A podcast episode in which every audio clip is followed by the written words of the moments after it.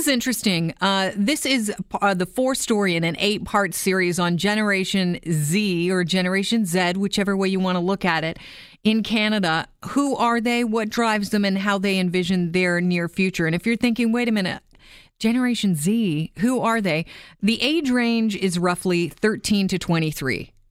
So if you've got a teenager at home or someone that's just starting university or in university, they are your Generation Z. And if you are a Gen Xer or a baby boomer and you're thinking, oh, wait, I can't understand this this generation is living in a completely different world than we were. Technology, they're completely ad- adapted to. It's innate for them. I don't know how to relate. Then stick around because we're joined right now by our first guest. Her name is Sumiko Wilson. She is a student, she's a writer, and she has just completed uh, year one of the journalism program at my alma mater, Ryerson. Welcome to the program. Thanks for having me, Kelly. Thanks for being here. Now, th- I don't know why. Listen, all of the hosts were given uh, a breakdown on on what the category would be. I got the sex and relationship one.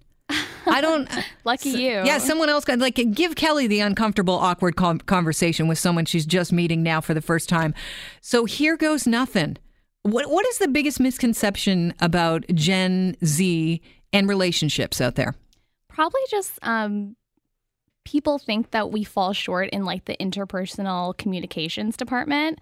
Um, and in some ways, that can be true with certain people, but I don't think that it's a lost art. Like talking in person, meeting people in person, approaching people. Um, it's definitely not as much of a lost art as it's been portrayed to be.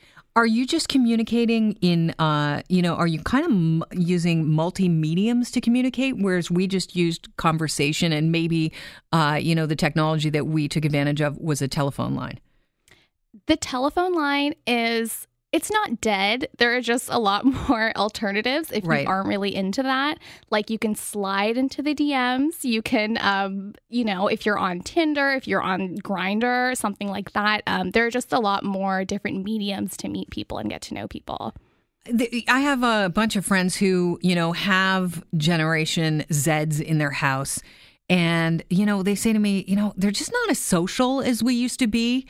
Um, they're just not interested in dating or sex.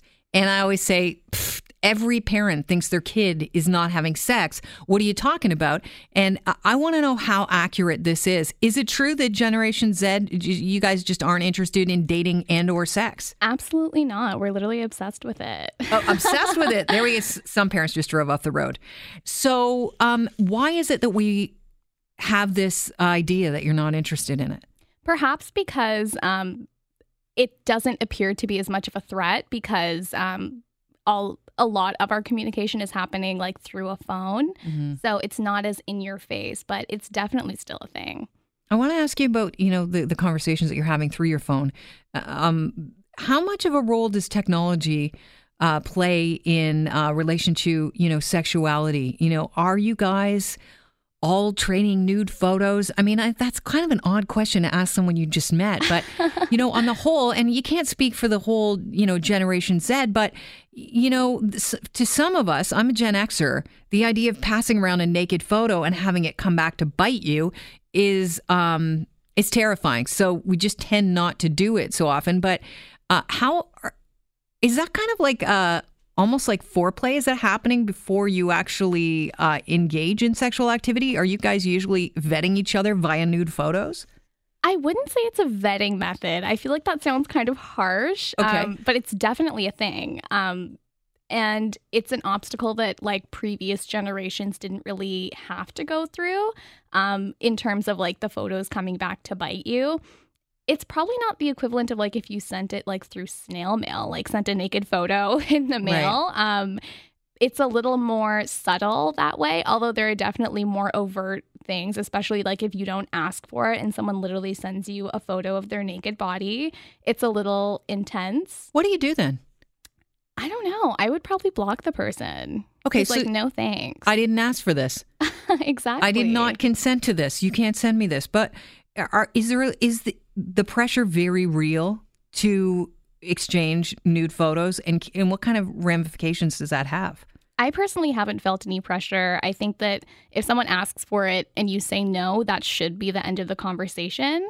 Um, and moreover, I think that it's something that you should more so like offer to do, um, which kind of contradicts what I just said in terms of like getting unsolicited naked photos. But it's not something that you should feel coerced into doing, especially since there is the risk of it coming back to bite you. Um, it's not something that like I'm comfortable engaging in just because I I don't know, I want to be like a superstar one day and I definitely don't or I want to be like mayor of Toronto one day. Okay. I don't want like those coming back to bite me. John Tory is kind of a bit of a superstar. We've had him in here a couple times. Hey. I wonder if he has any. I well, I would say John's a very careful man. I'm guessing he doesn't.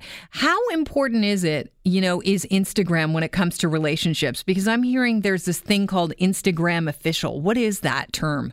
It well, Instagram official is when you share your significant other on your page.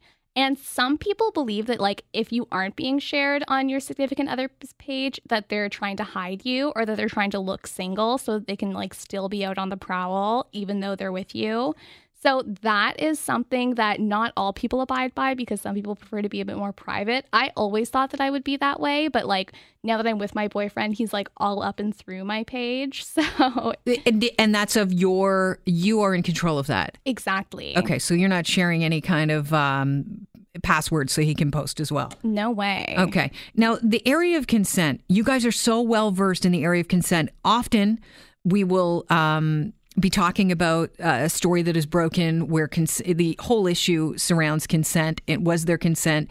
Uh, would you say you have to ask for the consent in this situation? Boomers, Gen Xers, millennials often confused about consent. How would you say Generation Z is as far as being clear on what is consent? Honestly, as someone who is like on the older side of Generation Z, consent wasn't really something that we talked about in school. It's not something that my parents touched on. So even though it's more of like a popular topic of discussion now, I don't think that it's as much of a topic of discussion as it should be. I think that we should definitely be focusing more on consent.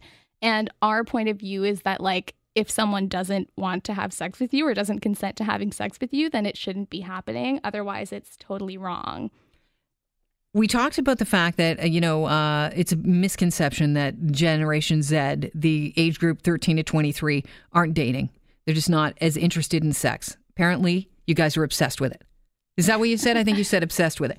Um, is there a greater acceptance of exploring sexuality and sexual uh, or gender fluidity and, and sexual fluidity within that, that group? There definitely is. I think with my generation, it's absolutely not taboo, whereas it had been in previous generations. And that's a great thing because people feel more free to be themselves and love who they want to love and be who they want to be.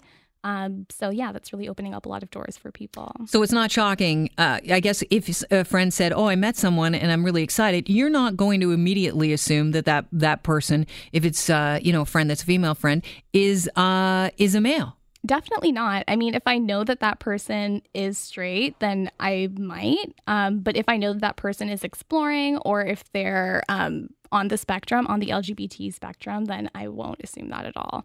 What's uh, what's going on in your world for the the Pride weekend? Because I know you're at Ryerson, and uh, are you getting involved? Are you getting out there? What's happening? Honestly, I don't know. I don't know where to find like all of the cool happenings. So I probably have to like Church look Street. online. Just look. Just walk out of Ryerson. Walk out of the quad. Turn your head north on Church Street, and that's like pretty much the epicenter of where things are going Thank on. Thank you. It's been an interesting conversation. I think uh, hopefully people walk away with uh, a greater idea of who you are. I know it's very quick. It's it's uh, it's you know what can you know about a a group, a generation in about seven minutes? Well, you know, I think we've got some entry levels if you want to have a, a conversation with either your teenager or the young adult that's living under your roof. But Generation Z isn't interested in dating or sex, or so we thought. It's part of a uh, eight part series, and you can find the fourth story on globalnews.ca. I want to say th- thank you very much to uh, Sumiko for joining me in studio. Thanks so much. I hope you become a superstar or the next mayor of Toronto. Will you come back you. on the show when that happens? Of course. All right, I'm gonna I'm gonna collect that tape. I will use it.